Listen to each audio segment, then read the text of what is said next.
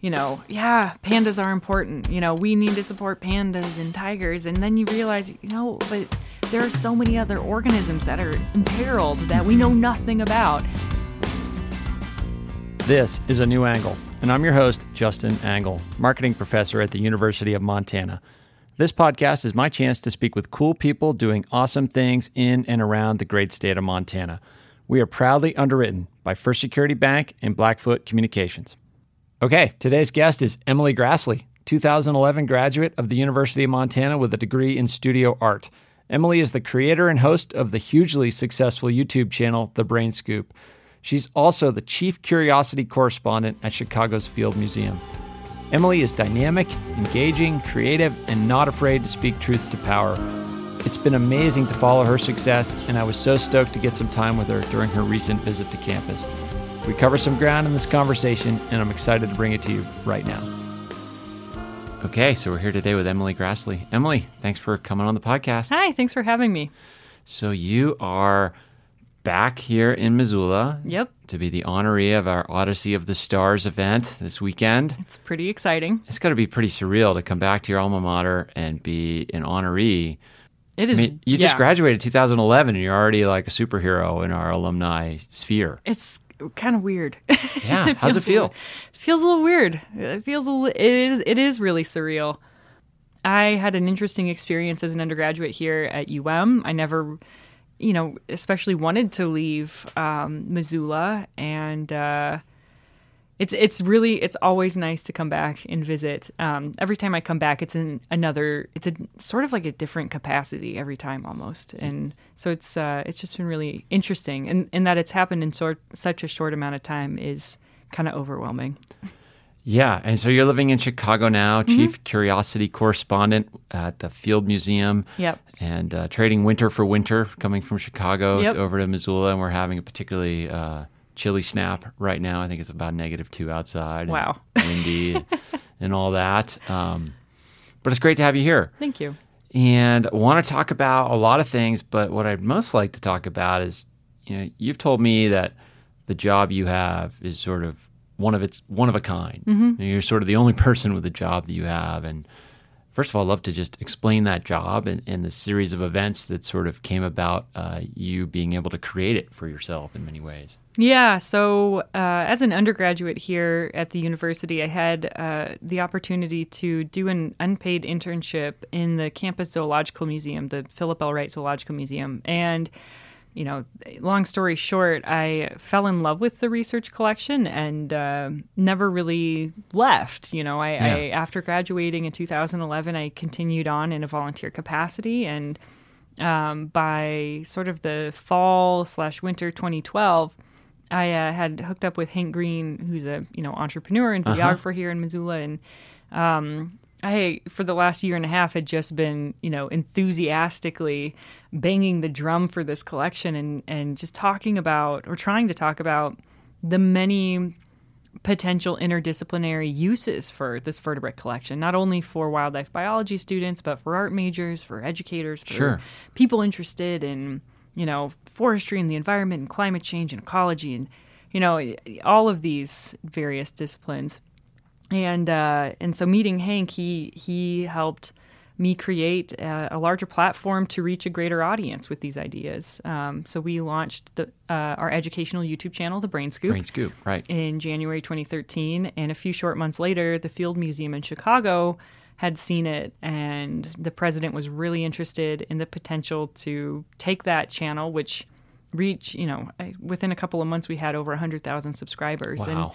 yeah, from That's a- amazing. Yeah, from a, it was really surreal. And it happened really fast. I, I feel like ever since we've la- launched the channel, which was six years ago, it's just been a nonstop, like on a, on a rocket. Yeah. so, but I, but I, um, I was offered a job to to bring this channel and my enthusiasm for dead stuff and their their importance um, to the Field Museum in Chicago, and and uh, you know, I, I it was a it was an offer that was too good to refuse, and it was honestly a dream. So they provide sort of production support for the show and allow you to sort of film and create content at the Field Museum and, and, leverage their sort of scope of, of, of resources as well. Yeah, and so when I was volunteering at the at the museum here, we had very limited expertise. Uh, Okay. Uh, there was one, and I shouldn't say that because obviously there's the all of the fantastic professors in wildlife bio and and, and the other division of biological sciences. But in terms of people who are actively using the collections uh, for research, that was you know uh, a little limited when you compare it to a collection like the Field Museum. Right. So the Phil Wright Museum has around 24,000 specimens, and the Field Museum has around 40 million, and around you know 21 active curators, and you know dozens and dozens of collection staff, and just a, a, a much wider scope of zoological and geological anthropological materials. And so, yeah, the Field Museum um, provides access to to collaboratively work with uh, all of these research scientists to make videos that exemplify the kind of research and collections work that happens at at natural history museums. So let's go back for a second to your experience at the Wright Museum Mm-hmm. as an unpaid volunteer intern. Um, you know, I remember from, and I don't know if it was your first time appearing on on Hank Green's program, but at the end of that episode, he highlighted how an institution like the Wright Museum couldn't do what it does if it weren't for people like you working Mm-hmm. in an unpaid role, uh, which is in many ways a big problem for a, museum like Oh, that. it's like not everybody has the resources that the Field Museum has, yet the Wright Museum provides an important service to the University of Montana. Can you talk a little bit about that that tension there in your experience? Yeah. So, uh, you know, to begin with, I should say, like, I, I am really privileged to have had the financial flexibility my senior year to take an unpaid internship. I mean, I got three course credits for it. So it wasn't, Sure. you know, Counted it- for something. Yeah, counted although, for something. Although you probably had to pay for those course credits, right? Yeah, so I had to pay for the course credits, but you know, I it was through the support of Marianne Bongiorni, my drawing teacher, who advised this uh, internship, and, and Dave Dyer, the curator at the time at the museum. Um, you know, they really opened up the collection, and uh, and it, you, after I graduated. You know, I, I'm sure there are listeners out there who are like, "Well, what did she expect she was going to do with a degree in painting?" Oh, right? geez, sort of yeah. the dismissive attitude toward um, studio artists in general. But the reality was, you know, I, s- I spent three years working at the UC Market. Uh, and then when I graduated, you lost that job because it's for students. Work study type of thing. Yeah. And Yeah. Uh, so I I picked up some hours at the bookstore. Mm-hmm. And, you know, no offense to the bookstore, but it wasn't the intellectually stimulating place that I was. I was looking for. Well, that's not so- why you went to college. yeah, right? exactly. So I continued to volunteer in the museum because the museum needed it. I mean, this is an invaluable collection. It's it's the repository for zoological specimens, vertebrate specimens for the entire state of Montana, and represents the largest collection of northern Rocky Mountain wildlife in the world. Right? There's not another place that has a better grizzly bear skeletal collection. Mm-hmm. And uh, at the time, there was one curator who had been there for about 20 years, but he was only part time. So he split his time between the, the Zoological Museum So and the one full time employee at that point. One part time. part time. Sorry. Yeah, one part time employee. And so through this internship, I've not only created a portfolio of artwork about the collection, but I begin to learn about the importance of this collection and its historic significance and the scientific significance of it. And I just saw all the work that needed to be done. I mean, you can't just have a zoological collection and just shut the door on it for 20 years. You know, there's active work that has to be done to care for the specimens, even though they're dead, right? You're still mitigating pest damage, you're still providing access to researchers. And there just wasn't enough capacity to, to do that. And um, over the years, you know, the, the collection had shrunk more and more to occupy a smaller and smaller footprint within the Division of Biological Sciences. And I saw, you know, a real potential for interdisciplinary use in that space. And so I just committed myself to doing, to carrying out what I thought just needed to be done. Right. And did so in a volunteer capacity. Yeah, I mean, committing yourself to doing what needed to be done at a giant institution with budget problems and in a role of, you know, just a, a recent graduate. Not to diminish that, but like you're up against, you know, institutional structures and stodgy faculty members and you, you know what I mean? Like oh, actually, you absolutely probably. Yeah, I, I, abs- I absolutely went through all these it. hurdles. You know, there were there were times we the the one of the biggest problems with that collection was that it had a, a collection of about three thousand specimens that were stored in alcohol in jars that had been moved out of uh, their collection space at the the end of the hallway on the second floor of Health Sciences, and had been put into uh, storage in the basement of Schreiber Gym, which. I don't know if a lot of people are familiar with the basement of Schreiber Gym. Yeah, tell us about that. That it's, sounds uh, scary in and of itself. Yeah, I mean it's it's it's where you go to access the tunnels underneath the university, right? You know, there's electrical panels and hydraulic equipment down Not there. where you want to put sensitive specimen. No, not at all. And and um so this was uh you know, I'm sure the fire department had warned the university against this violating fire code, but uh there was a an accident at one point where uh, there was some sort of leak in that space, and when the walls are cement and the specimens are stored in cardboard boxes, the cement uh, or the the cardboard boxes weakened, and the entire collection collapsed in on of itself. And the fire department called Dave, the part-time curator at the time, at ten o'clock at night, you know, on a Monday, who called me to say like they're gonna throw this material out. You know, could you possibly come down and help clean it up? Sure. And so, you know, like what are you gonna do? You're Yeah. cleaning up You can't say no. no, I mean these are specimens that are 50, 60, 70 years old that that are the only collections of from Flathead Lake from that time. So yeah, I mean th- there were there was a lot of frustration that literally if I'm not here helping to clean this mess up, like who else is going to do it? This is this is I was I was being a you know sort of a martyr or a steward for the for the state of Montana um, but it was it was really frustrating. I don't know. yeah, I mean that that's interesting. Uh, There are parallels to the business world. I mean, we have so many students that you know go into unpaid internships, whether it's in the summer, and some of them are for credit, some are not. Um, and, and more and more students are expected to spend time after graduation as interns, Yeah. unpaid, basically kind of doing the job of of paid employees. There's all kinds of problems with that. Yet at the same time, I hear lots of stories, some on the podcast, some just from folks I know of of them sort of making something out of nothing. So now you have a great job in many ways, and mm-hmm. we can talk about that, but this this notion of sort of putting yourself out there and doing what needs to be done doesn't always have a payoff. Sometimes it does, and and yeah, it just makes me be thoughtful about what we expect of, of, of young people in the economy these days. I guess the the real problem with it is that you know just acknowledging again the privilege that I had that I could spend Yeah. the time to do this. Um, I did work after graduation. I got a, a job at Hunter Bay eventually, and you know was able to split my time into two shifts at work in the morning and then in, in back in the evening. And so I had time during the, the middle of the day that I could come to campus and work at the zoological museum. But I was working from 6 a.m. until 10 p.m. six or seven days a week. Yeah.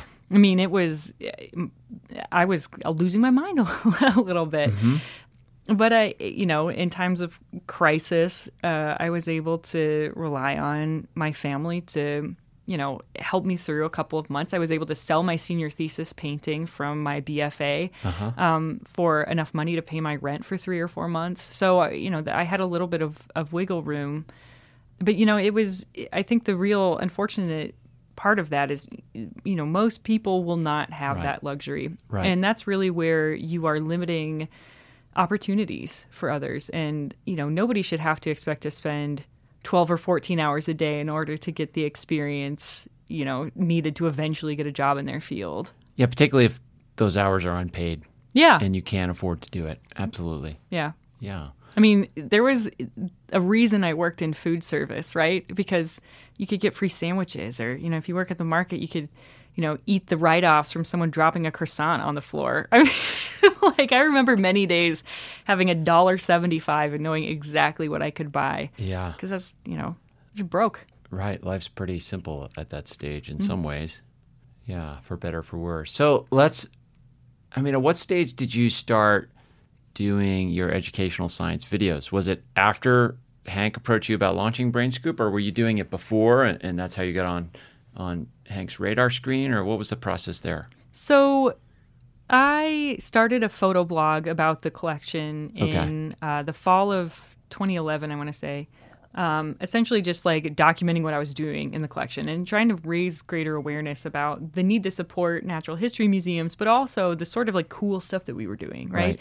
You know, I got to go pick up roadkill bighorn sheep from Montana Fish and Wildlife, and these are specimens that are being um, used in studies to look at contagious pneumonia between wild and domestic populations of sheep in Montana. Like that to me was really important stuff, fascinating. yeah. So I wanted to share that. And um, it was sort of like through that photo blog, I, I began to get wider attention for the museum. And sometime during that time, I, I was really looking for other ways to justify the amount of unpaid time I was spending in the collection.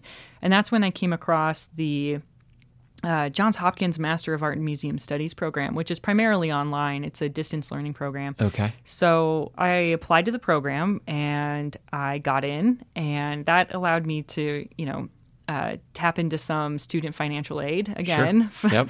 and uh, that was that was I enrolled in Jul- or the fall of 2012, and a couple months later is when I met Hank, who approached me about making the this the channel. So that was going to be sort of my you know my thesis my research was what can we do with museum outreach Sure. looking at this small regional collection in montana and using a, a digital and potentially international platform uh, to gain recognition and, and support for it A New Angle is underwritten by First Security Bank and Blackfoot Communications, two cool companies doing awesome things all over Montana. I'm Maureen Dowd of the New York Times, and you're listening to A New Angle. And so um, I did two semesters of that master's program before I got the offer to start at the Field Museum. Okay. And then I, I never finished. It. It's okay. yeah. yeah. And so now you're with the Field Museum, and I don't know much about the museum world, but the kind of impression I have is it's not necessarily the most progressive space as far as innovation goes. Yet, It, it can have that reputation. Yes, yet here's an institution like the Field Museum making a big investment in a, in a young, talented person who's creating science education in a new medium. Tell us about kind of how that came to life and why you're excited about it. Well, you know, museums in general, uh, I think, sort of share this this familiar sentiment that you know the public, big quotes around it, like the public doesn't care about us. The public doesn't know what we do. You know, the public has an impression of who we are, and you know, a lot of that is um, sort of sometimes just a, a, an emotive response. You know, the reality is American Alliance of Museums publishes these amazing statistics every year that you know museums reach tens of millions of people. Like more people visit museums and cultural centers every year than ever than attend every major sporting event in the U.S. combined. Wow. It's amazing. Museums matter to people. Yeah. Um, museums are some of the most trusted organizations on our planet. Um, but even so, you know, there is still a pressure from the people who fund museums, whether it's taxpayers or like the Field Museum's a private institution, so we have a board of trustees. Uh, everyone wants to know like what you're doing to reach people, and the Field Museum was really, uh, you know, took an innovative approach to this by seeing an opportunity where someone else had already created a digital medium and had cultivated an audience and a following around this topic. Of See, yeah, I mean, how large was your audience at this point for Brain Scoop? Around 130,000 people. Okay, yeah, so quite a footprint. Yeah, you know, it, it was reaching people. Um, and so they thought, you know, well, this could be a great experiment. You know, clearly there's something to this person, me, uh, that gets people excited about science, and we need to get people excited about science. And we had a new president at the time, uh, Richard Lariviere, who was really invested in outreach. And so um, they brought me on sort of as an experiment, like, let's see what's going to happen. How do you fit into the org chart at the Film Museum? like, how is it structured? I, I bounced around a lot, you know, Yeah. because the access that I received here at UM to the collections was just unprecedented. Sure. You know, I had the passcode and You're probably the only one down there doing it. yeah, you know, Dave, the the curator at the time was just really happy to facilitate my interests. And so he's like, just go for it, you know. Yeah. Self self directed learning is some of the best ways to learn So he was in full support of that. And uh, so when I started at the Field Museum, I was a little bit surprised to find myself in the communications department instead of working directly with collections. And I, and I understand that uh, impetus, right? I mean, I'm doing communications, I'm tech, you know, marketing to some degree, but it, it didn't take us very long to realize, you know, when you look at the analytics of Brain Scoop viewers, mm-hmm. 45% of our audience lives outside of the United States. 45%. 45%. Wow. Yeah. So why why put me into a department that is already spending the vast majority of their their resources and staff time on marketing and communicating toward the Chicago area and the Midwest region? Yeah, You know, misplaced. yeah, it just it didn't make a whole lot of sense. And, and the, you know, once we realized that, it was like, oh, well, we can we can use this to, you know, to free Brain Scoop up to talk about the things that aren't necessarily going to drive attendance or drive foot traffic because maybe that's not what we need. If what we want is international brand recognition, well, here you've got an international platform Right here. Here we go. and uh, and so from there, uh, the other thing that I that I brought up eventually was, you know, I really need to get to know these scientists because, as a non-scientist, I totally understand the uh, hesitation that some academics have toward putting the onus on communicating their complex research you know Right, their right, baby the right. thing that they've devoted 30 you know years of their life to studying in and out and putting the responsibility of communicating the importance of that to somebody who's studied landscape painting like yeah, what's that like? I mean, what's your dynamic with? I mean, are they called faculty at the museum? yeah cur- curatorial staff collections researchers Okay. you know i at the and I am, I'm thinking of like the episode of Friends where like Ross is hanging out in his white coat with Hmm. all the other paleontologists, and they have the blue coat people in the lunch. You know the episode I'm talking about. Oh, wow, I'm, I'm really dating myself as an old person. no. Yeah, it was very hierarchical. Like Yeah. the character worked in a museum, and you had the people that were scientists and the people that were the the people that did other stuff, and Yeah. very strong sort of power distance between those groups. Well, you know, I, I and I think historically that's how it's worked in Right. in museums, but um, scientists are smart people. They know that you know science literacy in the United States is sort of uh, in dire straits. Right. We we need to work with what we have, and we need to we need to invest in the things that are working, whether or not they would be things that we would have the intuition to trust in to begin with. And so when I started at the museum, like I am the first to admit I know nothing. I know nothing. You know, I I am a, a baby in this giant universe of ever evolving information. I am I am humbled by more by what I don't know than what I do know. And um so I, I'm- I kind of approach it with this open honesty of, listen, I might not know what it is that you do, but I'm eager to learn. And I, more important than that, I want to know what your communications goals are for mm-hmm. this. So you've devoted significant amount of time of your life and energy on understanding this group of organisms or this environment. Help me understand what motivates you as a scientist. Yeah. And, the, and the more that you can have these open and frank conversations, the more that you can really begin to trust one another. And the way that I approach ep- every episode of the Brain Scoop is one of collaboration, right? You know, I I um, have been able to tap into narrative approaches to videos that that seem to work, right? I guess you could call me an expert in science communication in some regards.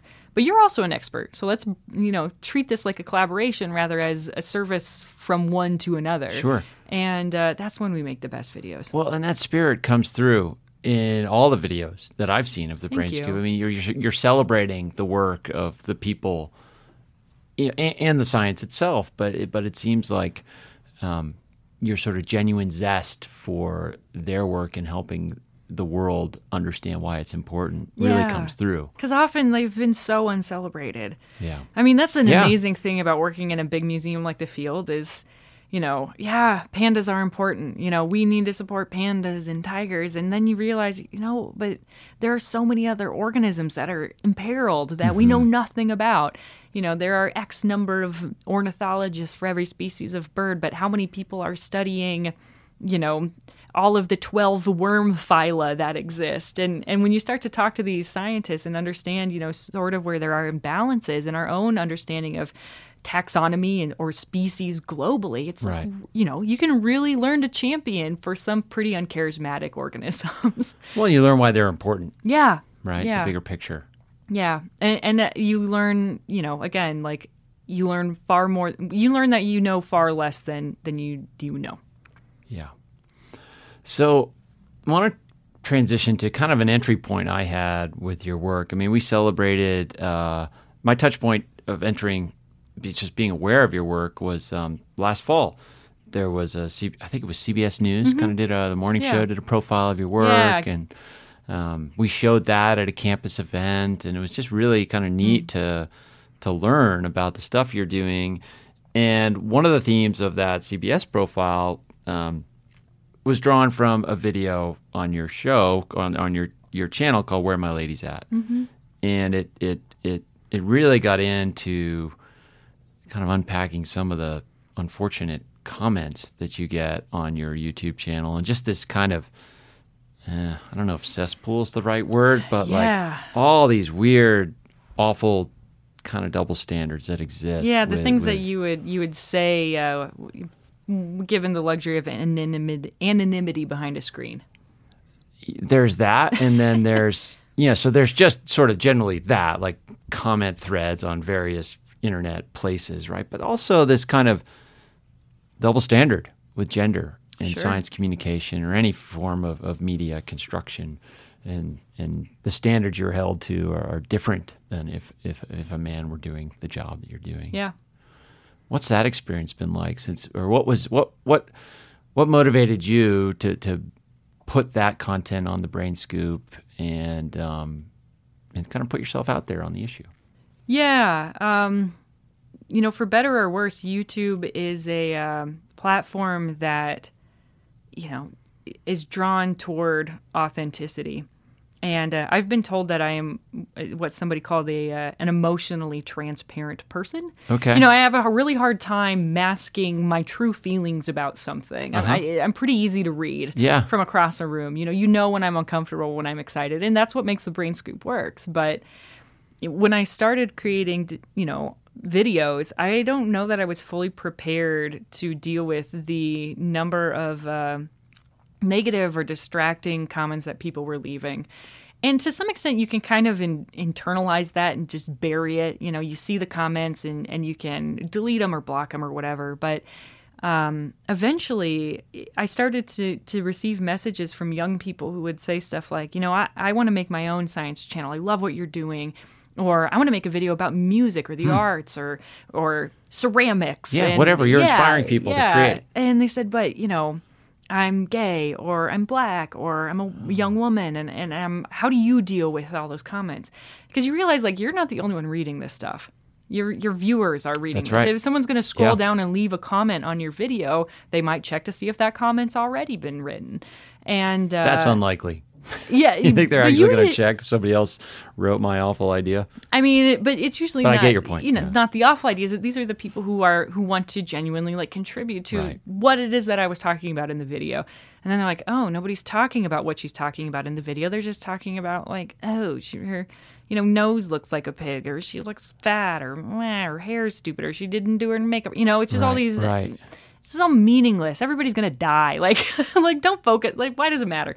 But uh, so I, I realized, like, you know, I need to address this not only for myself but for these people who who want an answer to these questions, and also just to you know, being a I guess for lack of better words, a public person is a hard thing to navigate emotionally, especially as a young person and especially as someone who never did well in science. Right, you know, everything is just a giant experiment. And uh, so we made this video addressing the negativity of those comments and suggesting that it could be uh, that vitriolic environments and and these um, these spaces are not uh, are why we don't have more diversity or why we don't have uh, a greater um, uh, I guess representation of diverse voices in, in these fields, not Sure. only online but within science fields in general. Um, these comments and these attitudes have existed long before YouTube. But you know, I was really surprised by the reaction to that video. Um, I didn't think people would take it seriously. I sort of thought that they would just be dismissive of, you know, my quote complaints. Um, but Sure. people took it really seriously, and it resonated with a lot of people, and it let me, you know, feel secure in this idea that you know this is a big topic that needs to be discussed. And how how was it received by the Field Museum? What was their I mean, the Field Museum has been for a creative person like a fantastic playground. Yeah. You know, they they they sort of brought me on after the videos that I created, you know, at the University of Montana were not I guess safe videos for lack of better words. Like one of the first things we did was pick up a wolf and do a completely uncensored um, dissection uh, of this animal on camera. Uh, one of the other, the second video we ever uploaded to our channel was criticizing the university about its mismanagement of the fish collection. Okay. You know, so by the time the Field Museum offered me a job, I had set a precedent. Like I'm unafraid. Yeah, you're To edgy. con- yeah, to confront some of these uh, issues. I I'm not very uh, polite when I feel like I mean I'm polite, but I'm not afraid to to hold people accountable when I think they need to be held accountable. So my boss at the time, I said, you know what? I'm really struggling as an employee. I don't know who I can talk to about this, but I think it's a conversation that's beyond just the walls of our institution or beyond the confines of an HR office. I, mm-hmm. I think these are issues that are impacting scientists globally. And the Field Museum has a Women in Science group that has a mission statement to support inclusivity. And I said, I think this fits within the mission of that organization, that group. And so they were supportive. Yeah, and it, reminds me of so we served we well I moderated you actually participated in the panel discussion mm-hmm. yesterday and one of the themes that came up and I thought you spoke so brilliantly on it was issues like this where there are asymmetries they have grave implications for what knowledge gets passed on. Mm-hmm. And So groups that are privileged tend to make decisions about what information gets preserved and is deemed worthy of passing on. And and now you work in, in education, you work in a museum, and you, you, you have a say in, in what knowledge gets celebrated and passed on. And how do you sort of view um, not only gender diversity, but also diversity amongst cultures and and all other forms in terms of celebrating knowledge that uh, you deem sort of worthy of celebrating. Yeah, you know, that's a hard thing to navigate when you work in an institution that, Yeah. you know, like many colonial and Western institutions, has things in their past that they're not proud of, but mm-hmm. that need to be confronted. And I'll also be the first to admit that, like, you know, I grew up in South Dakota. I, I received a very biased education. Yep.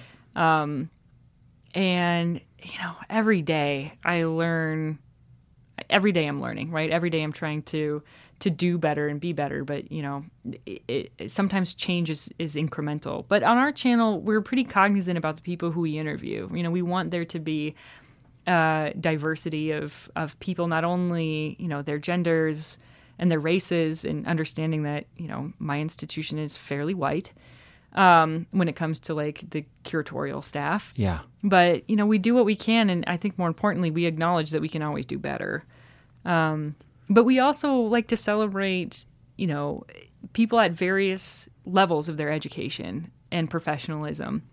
I think there's something to be said about the wisdom and the knowledge that comes from you know a private landowner who has had an a- amateur for lack of a better word interest in like paleontology for 40 years versus someone who has a phd mm-hmm. and spent six years researching it you know? I so i think it's just um, and maybe that comes from my perspective as someone who studied art and is now uh, a science communicator just really wanting to democratize like who we're who we're listening to and who we're who we're giving a voice to Yeah, uh, I mean it's it's you told a story yesterday about this devil's corkscrew and and how you know basically a group of white men were so just myopic. About, Well, yeah. So so that was so for anybody listening, I, I strongly suggest you pick up this book um, by Adrienne Mayor. It's called uh, "Fossil Legends of the First Americans," and it was pretty amazing for to read it. Um, she this author went around for years uh, collecting oral histories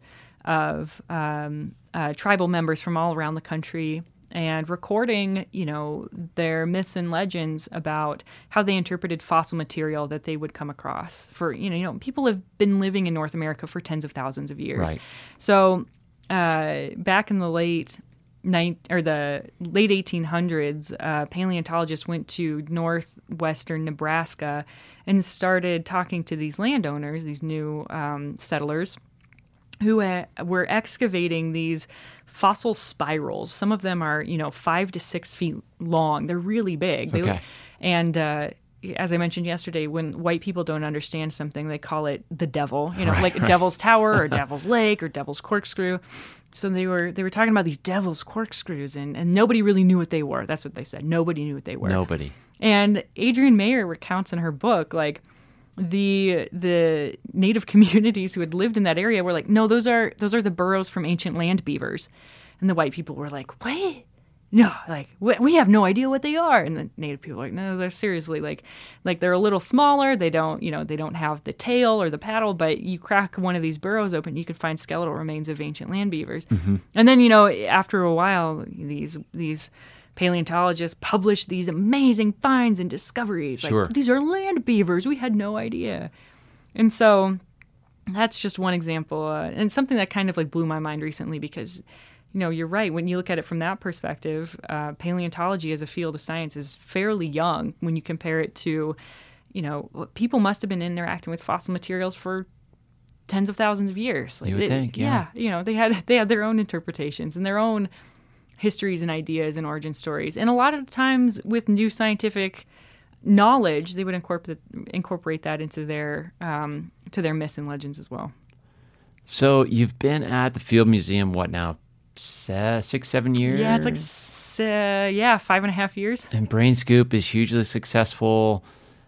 What is it, like half a million subscribers? Or yeah what's what's next? I mean, do you even have time to think about what's next for you?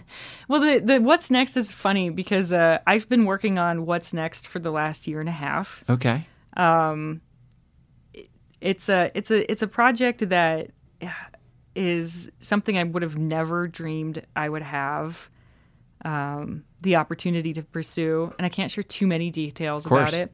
But what I can That, can, that's got to mean it's really awesome. I mean, it, means that the contracts are really long. Yeah, exactly. so the contracts take a while to negotiate.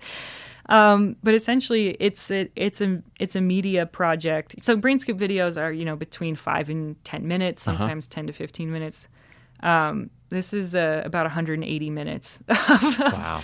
of, uh, of me- media that I'm um, writing, I'm producing, and hosting, and it's um, it's gonna it's pretty exciting. And I wish I could share more details, but um, Well, this is a good breadcrumb. We'll have to update the listener later, and this incentivizes them to pay yeah, attention. yeah. And did I hear yesterday you're working? Are you working on a book too? oh goodness. I mean, you know, Or is that even fair? Like that's a bad question to ask. Sometimes I get, but yeah. I mean, there are, there have been. Bo- I I am represented by a literary agent who I'm sure would be delighted to know that if I was working on a book, but you know the the reality is I, I um I've just worked so hard uh, for the last you know six years creating educational videos and we're a really small production team so yeah. How big is it? Like, how, how do you pull it off? um, right now I, it's myself and we have one uh, videographer and editor and we have uh, a production assistant for the first time so um, uh, we have a, an employee who's helping me with managing filming schedules and helping to come up with content and out, episode outlines.